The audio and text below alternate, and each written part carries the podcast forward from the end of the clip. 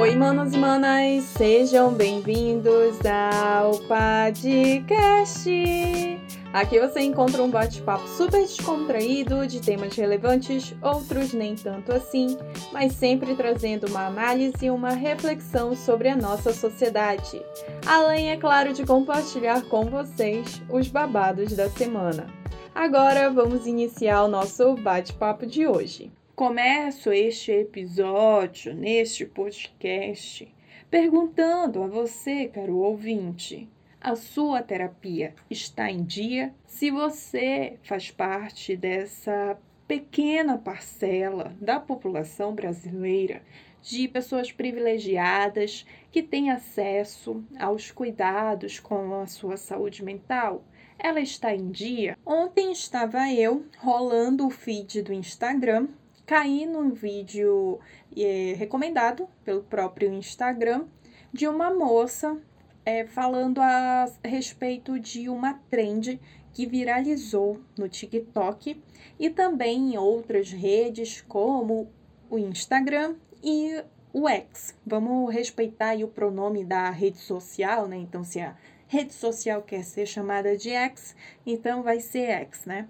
Enfim, viralizou esses vídeos, essa trend no TikTok e foi né, é, espalhando para as outras redes sociais de jovens que estariam ali compartilhando, estariam não, né, Silvia? Estavam de fato compartilhando trechos, pequenos trechos de suas respectivas sessões de terapia. Sim, meus amores, isso mesmo que vocês ouviram. Trechos da sessão de terapia. Vocês têm ideia do quão delicado e problemático isso é? Porque já começa aqui. É uma quebra ali de contrato de sigilo entre profissional e paciente, porque sim, existe isso. Eu sei que para uma parcela dessa nova geração, como diria João Guilherme dos Gen Z, esse sigilo entre profissional e paciente possa não existir, mas existe, tá? Porque tudo e qualquer assunto, qualquer coisa que você aborde dentro de um consultório de um profissional da área da saúde fica dentro daquele consultório. Da mesma forma que o profissional, o médico, a psicóloga, sei lá qual profissional, ele não pode sair espalhando por aí o sigilo ali do, do que se tratou aquela consulta sobre a saúde daquele paciente. Ele não pode, primeiro, porque existe um, uma ética profissional né? Não é à toa que existe o conselho de ética. A mesma coisa acontece com o paciente. O paciente ele não pode sair por aí compartilhando trechos de uma consulta, porque uma sessão de terapia ainda é uma consulta com um profissional da área da saúde. Isso para mim foi bizarro. Foi sério, eu fiquei, não, gente, peraí. Eu voltei, eu acho que umas duas, três vezes o vídeo dessa moça para tentar compreender, na verdade, nem compreender, e sim para tentar digerir o que eu acabara ali de ouvir. Até rimou. Mas foi exatamente isso, tá? Depois eu fui atrás de outros vídeos e sim descobri que era verdade, né? Tinha, eu vi alguns vídeos, não vi muitos, de jovens que ali tem por volta entre 20 e 25 anos, compartilhando. Tinha uma até, eu, eu cheguei a ver até um vídeo de, um, de uma pessoa que aparentava ter menos de 18 anos, compartilhando esses trechos. E eu fui também lá no X e vi que, que até viralizou, virou uma, gente, uma série de tweets falando a respeito disso. Eu fiquei chocada e olha que, diante dos últimos acontecimentos, diante da nossa atual realidade neste Brasil de meu Deus, pouquíssimas coisas estão agora, neste momento, conseguindo me deixar perplexa, abismada, e isso quer dizer que o negócio está ficando sinistro. Ao meu ver, nós estamos perdendo completamente a nossa humanidade. E quando eu falo isso, é no aspecto de a gente perder os sentimentos de generosidade, empatia, compaixão, entendem? A humanidade está, gente, partindo ali, caminhando para o seu próprio extermínio. E quando eu digo assim, o extermínio da humanidade, é no aspecto desses sentimentos que nós, seres humanos, temos uns pelos outros, ou pelo menos deveríamos ter. E ainda sobre essa trend bizarra no, no TikTok, é, vi que muitos dos usuários que compartilharam ali as suas, os seus trechos das suas sessões de terapia justificaram esse, essa atitude dizendo que ai que queria levar para as redes sociais, né, para as suas redes sociais, um debate, fazer um debate a respeito do que foi abordado naquela determinada sessão de terapia, sabe? Um kikiki, um cococó que no final não justifica, só torna ainda mais bizarra toda a situação, toda aquela circunstância. E isso me deixa muito assustada, é, porque não é a primeira vez. Já tem inúmeras circunstâncias, diversas circunstâncias em que essa galera mais jovem aí da, dos Gen Z, né, geração Z, é, tem uns comportamentos, umas atitudes e muitas dessas vezes dentro das redes sociais que contrariam assim o bom senso do ser humano. Parece que o excesso de cautela, de discrição que os millennials têm, e eu me incluo nesse grupo aí de pessoas 30 a mais que são super reservados, discretos, cautelosos, que não conseguem sair se abrindo para qualquer pessoa, que tenham uma certa seletividade na hora de escolher os amigos. Eu sei também que às vezes é em, em exagero. Falta na geração Z. Falta, assim, to totalmente essa linha de raciocínio do bom senso, da ética e do respeito. Isso me deixa muito abismada, assustada uh, pelo futuro, pelo rumo. Se de fato a geração Z é o futuro, eu acredito, continuo batendo na tecla que a, a humanidade está caminhando para o seu próprio extermínio. E isso não quer dizer que toda a geração Z seja desse jeito. Não, é uma parcela, mas uma parcela que é significativa. E é por isso que eu me assusto. Porque a outra parcela acaba se dividindo entre os que não são dessa forma e os outros que é a outra parcela de pessoas completamente omissas, que não conseguem com, é, criar uma opinião própria e, sabe, gente, eu, eu fiquei assim, chocada. E isso me fez refletir, como sempre, acho que a palavra mais dita neste podcast em, em 1990 é ótima, assim. em 2023 foi o quê? Reflexão.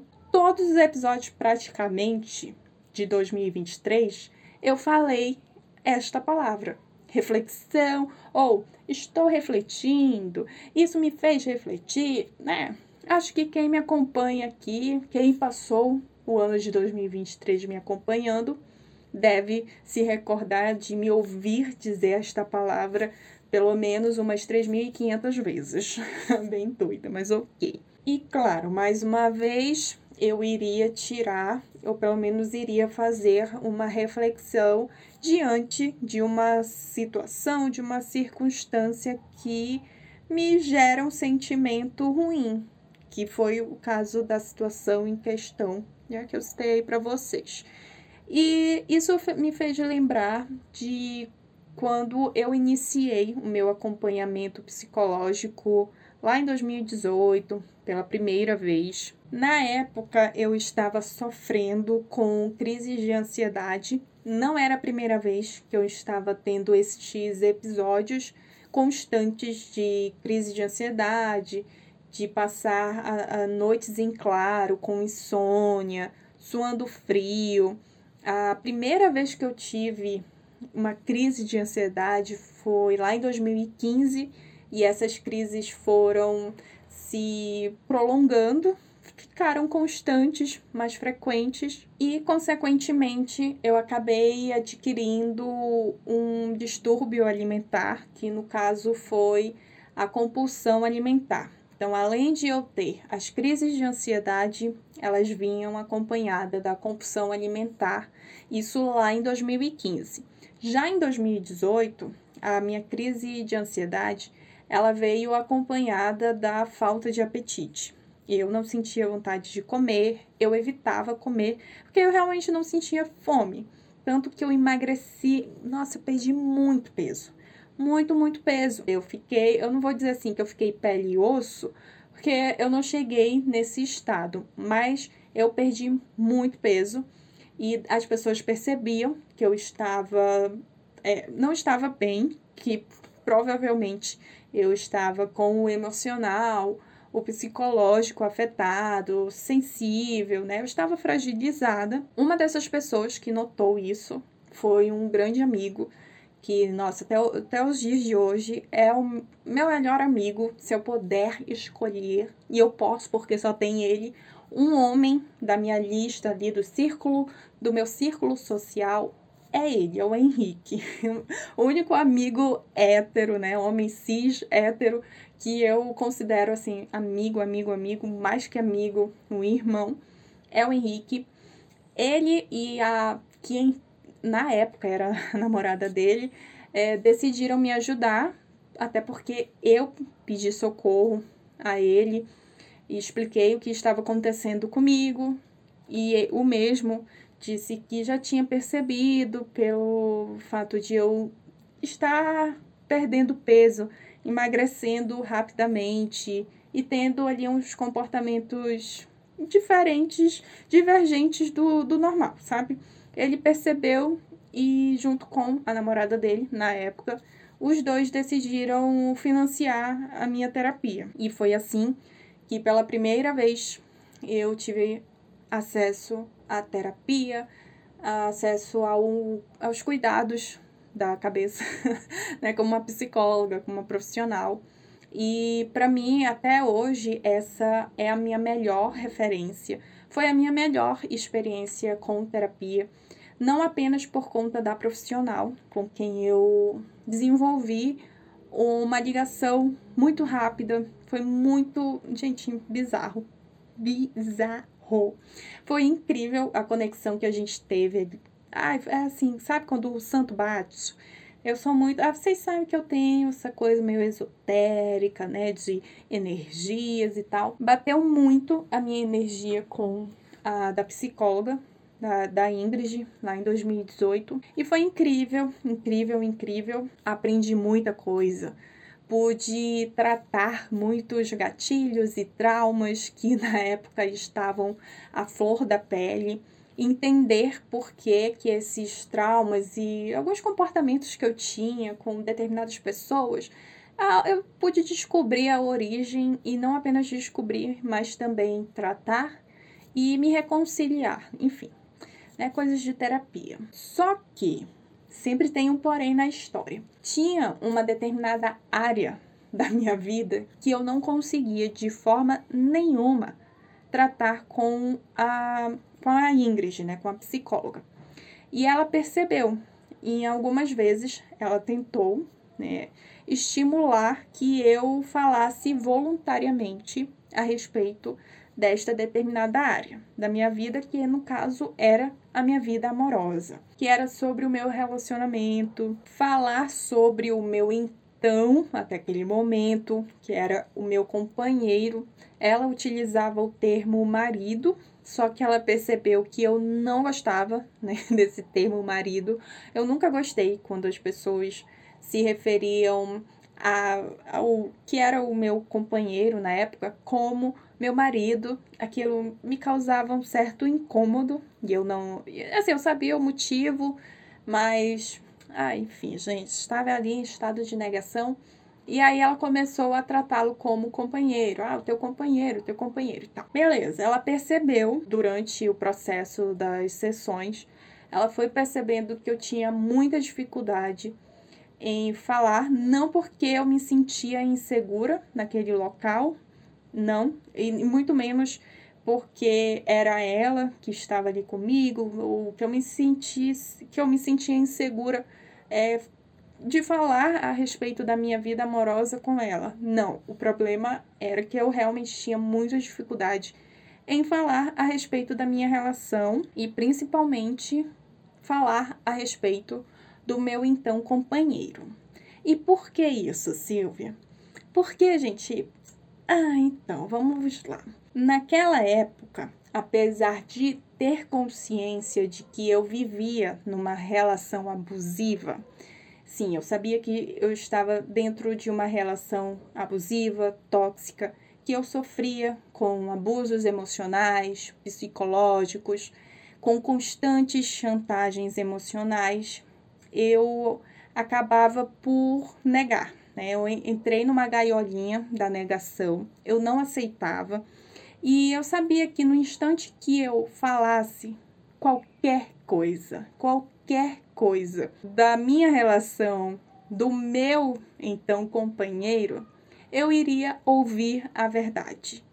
E eu não queria ouvir, porque eu estava negando para mim mesma né, a verdade de que aquela relação era horrível para mim.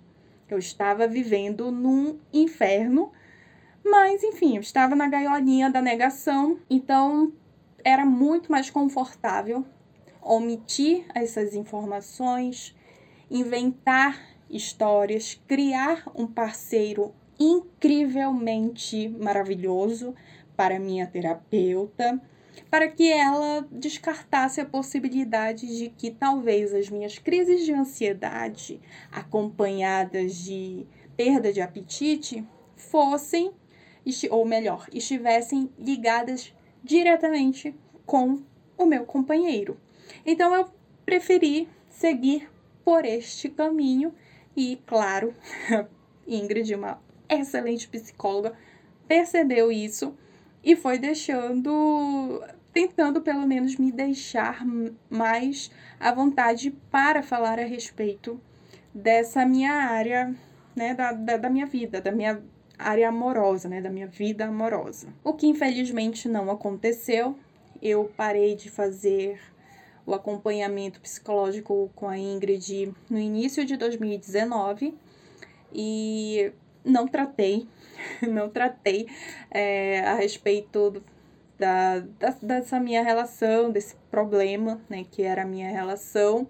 E infelizmente, né, porque hoje eu olho para trás e percebo que eu fui que eu deveria ter sido honesta, não apenas com a Ingrid, que era a psicóloga, mas também comigo mesma.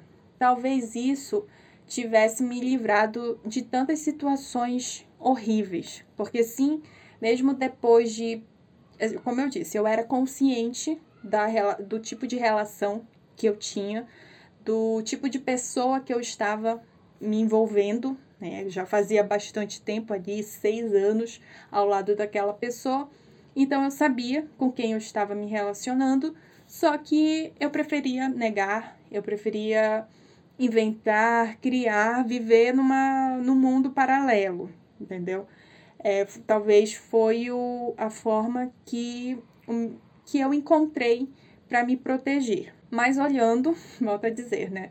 Olhando para trás, eu me arrependo desse de ter feito isso, porque se talvez desde o início das minha, da minha sessão de terapia eu tivesse tratado, falado a respeito de como era a minha relação, eu teria evitado tantos sofrimentos, tantas noites em claro, chorando, em prantos, por estar passando por situações humilhantes. E, enfim, gente, é tenebroso, é muito tenebroso. É, e eu olho penso, meu Deus, depois de 11 anos né, que eu passei por essa experiência, depois de dois anos de separada, que finalmente eu consigo falar sem me sentir culpada de que sim, eu vivi numa relação abusiva durante nove anos. Era muito difícil falar isso até um tempo atrás, sem eu me sentir culpada, sem achar que a culpa era minha, porque dentro da relação foi criada essa ideia, esse contexto de que tudo de ruim que acontecia, a culpa era minha.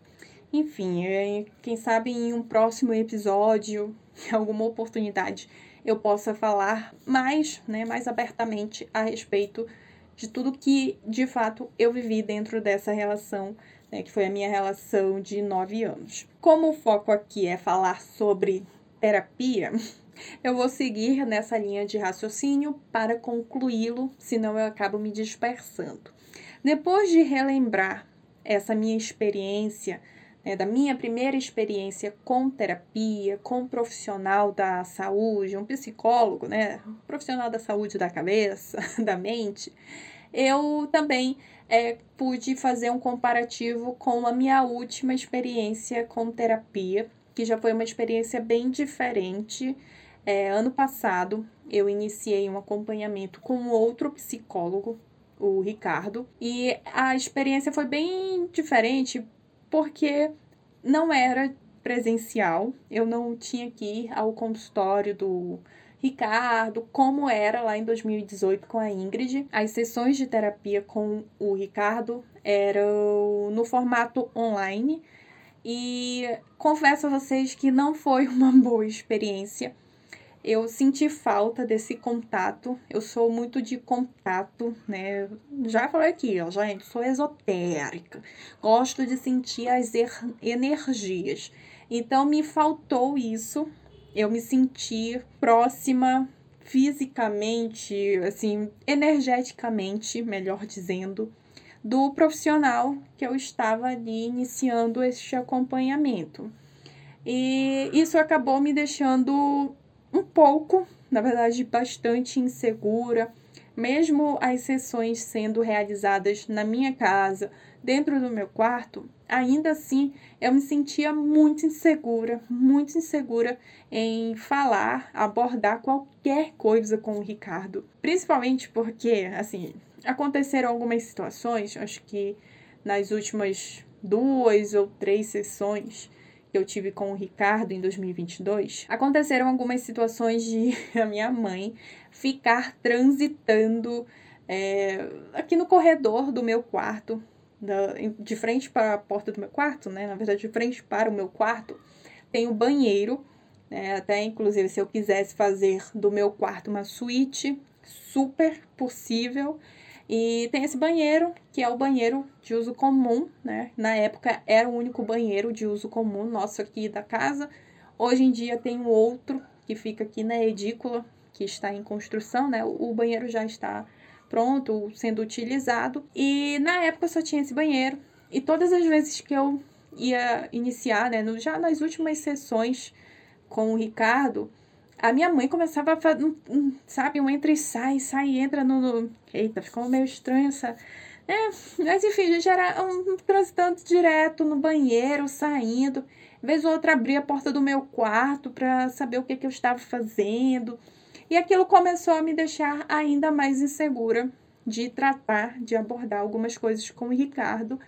Inclusive, nessas últimas sessões, ele estava tentando abordar comigo a minha relação com a minha mãe, que para algumas pessoas pode parecer uma relação incrivelmente incrível e maravilhosa.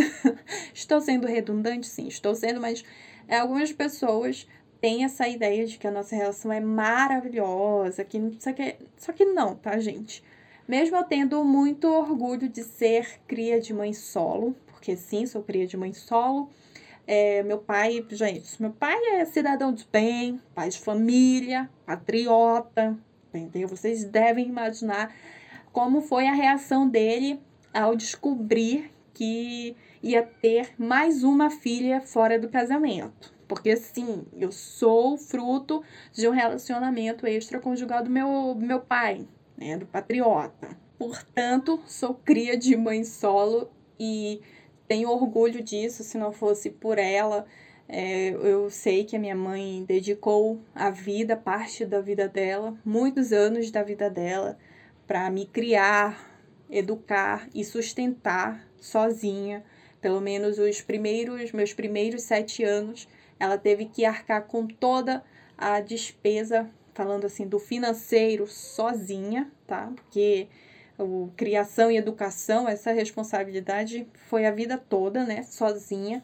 Mas em relação ao sustento, ela teve que prover é, nos meus primeiros sete anos. Depois o meu pai começou a ajudar, né? Porque a justiça deu aquele aquele intimato, assim, sabe, carinhoso com o, o, o, cidadão de bem. e aí meu pai foi obrigado a me reconhecer como filha dele, porque, pasmem, tá? Minha mãe teve que ficar na justiça durante sete anos para provar que ela não tinha feito aquela filha sozinha, que não era fruto do dedo dela. Porque assim, meu pai me. Gente, meu pai me renegou até o último instante sabe? Até o, as últimas instâncias, na primeira, na segunda, na terceira, na. Gente, em todas as instâncias, meu pai me, me renegou, tá? Então, assim, patriota, cidadão de bem. E, e apesar de saber de tudo isso, gente, volto a falar, é, eu tenho todo esse total conhecimento de como foi muito difícil para minha mãe me criar sozinha uh, num município, isso lá nos anos 90. Minha mãe passou por muito preconceito até os, os dias de hoje. A gente vê como a sociedade trata mãe solo, né? Como que é o tratamento é diferenciado. Agora imagine isso lá nos anos 90, no interior do interior do Amazonas, num município que majoritariamente a população era cristã, católica.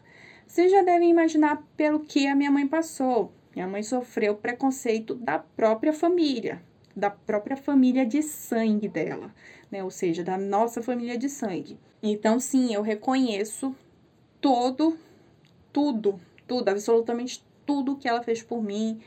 É, volto a dizer, todos os anos que ela dedicou a me criar, me educar, me sustentar sozinha, mas isso não significa que nós tivemos a, a melhor relação e que nós temos nos dias de hoje a melhor relação do mundo. Não, tem muitas falhas aí, muitas ausências, traumas de ambas as partes. A minha mãe tem um histórico familiar muito complicado, delicado. Ela ficou órfã de mãe com apenas 5 anos. Logo em seguida, ela sofreu com um abandono paterno. Sim, o meu avô, tá? Meu avô materno Inclusive, tem uns episódios do início do ano que eu cito bastante o meu avô. Sim, esse senhorzinho aí também, cidadão dos bem, ele acabou abandonando a minha mãe na casa da mãe dele. Minha mãe foi criada pela avó, ou seja, a minha bisavó. Então, existem muitos traumas, muitas faltas, ausências dentro da minha mãe, né? Então, o histórico familiar dela é muito delicado. Tem também o contexto com o meu pai, como eu disse, meu pai fez, assim, fez a minha mãe passar por muitas situações humilhantes, degradantes, né? É, nenhuma pessoa, nenhuma mulher merece ficar sete anos na justiça tentando provar que não fez um filho sozinha, né? Que ela não fez um filho com o dedo. Então, vocês já imaginem.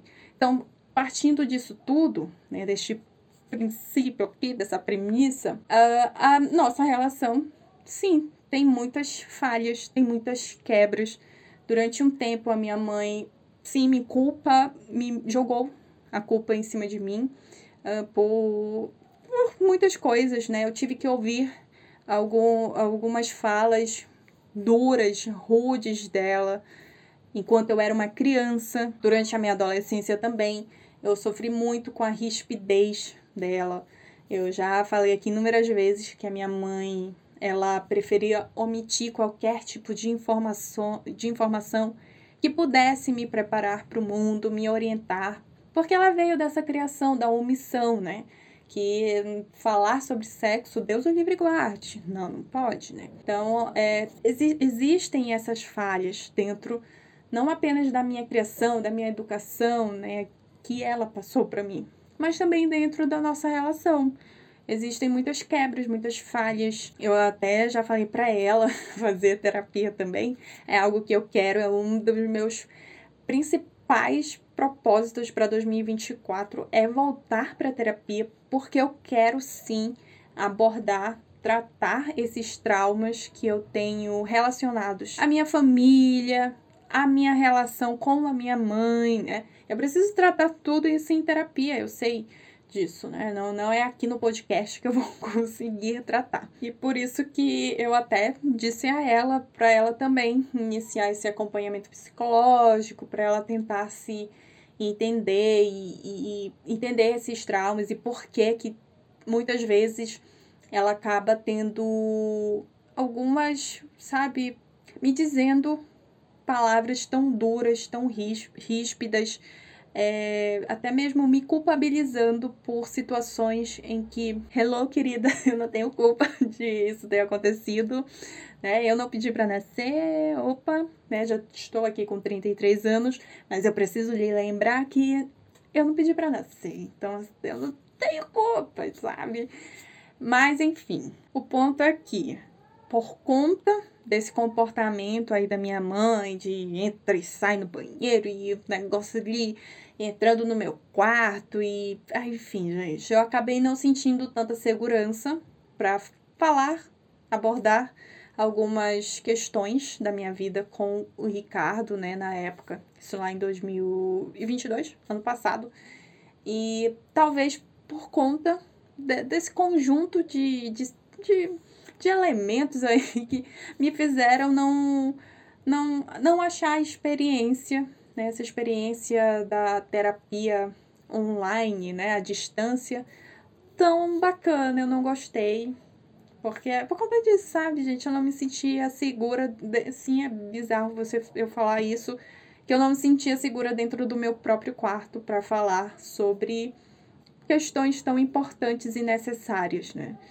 Mas é, é isso. Por isso que é, hoje eu tenho a, a minha, o meu grande referencial, parâmetro de terapia é de lá de 2018. E parar para pensar que, sei lá, de repente eu me ver postando trechos das, das minhas sessões com a Ingrid ou até mesmo com o Ricardo nas minhas redes sociais me deixam levemente em pânico. em pânico, simplesmente em pânico eu fico só de pensar. Mesmo que seja para tentar eh, gerar um debate com os meus amigos, com seguidores, é, há outras formas de se iniciar um debate a respeito de pautas sociais. É, existem diversas formas que não é compartilhando trechos da sua sessão de terapia, porque isso é tão importante. Aquele local, aquele momento, gente, é único. Só quem já fez ou faz terapia sabe o quanto é necessário aquele momento ali, você e seu terapeuta, seu psicólogo, seu psiquiátrica, psiquiatra, psiquiátrica Silvia, psiquiatra. Então, nossa, me deixa de verdade angustiada saber que existem pessoas fazendo isso e achando normal, tentando banalizar. Não, gente, pelo amor de Deus. Não, a terapia deveria estar ajudando vocês a, a ter uma consciência melhor, não apenas com o coletivo, mas consigo mesmo. Ai, gente, é, é bizarro parar para pensar nisso. E quanto mais eu falo, é, mais mais incômodo se torna, menos eu acredito.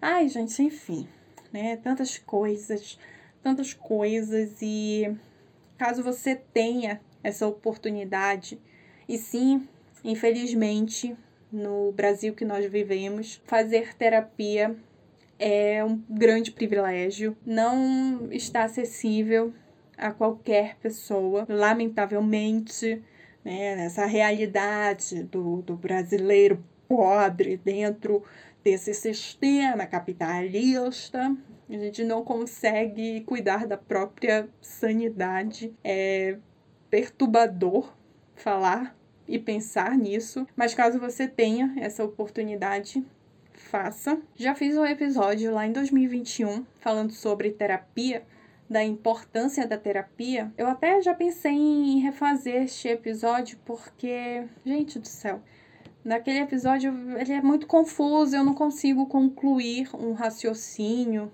embora não tenha mudado muita coisa de 2021 pra cá. Esses últimos episódios eu quase não tenho ai, conseguido concluir raciocínios, algumas palavras me faltam, né? Meu vocabulário, eu sinto que meu vocabulário ele está muito raso, está capenga, sabe? Preciso ler, mas eu não consigo ler e já, gente, enfim. É, é muito importante, faça terapia. Mesmo você, você, caro ouvinte, que, a, que se sente acima de qualquer qualquer transtorno, síndrome, qualquer crise, mesmo que seja crise existencial, você se sente imune a tudo isso, deixa eu te falar uma coisa. Você é quem mais precisa de terapia. Desculpe cuspir essa verdade para você, mas você que se acha imune a qualquer que seja o problema mental mínimo que for, gente mínimo, mínimo, você é a pessoa que mais precisa de terapia, tá? A terapia é para todo mundo, todo mundo. Todo mundo deveria fazer, porque de verdade a gente não teria tantos problemas. Geração millennial, eu me incluo nessa, somos uma geração com a mentalidade esgotada, sem um pingo, gente, sem um menor, sem um pingo de sanidade mental. Sem um pingo de sanidade mental, entendeu? Nós não temos.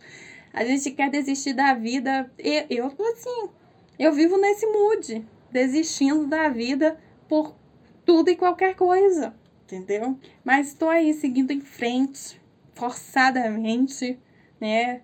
Que fosse por mim, nem aqui eu estaria mais. Eita, tô pesando o clima mais uma vez, né? Enfim, gente, para ver como a terapia, eu tô precisando muito de terapia, porque eu quero de fato tratar todos esses meus traumas, ai, de, de, de tantas coisas.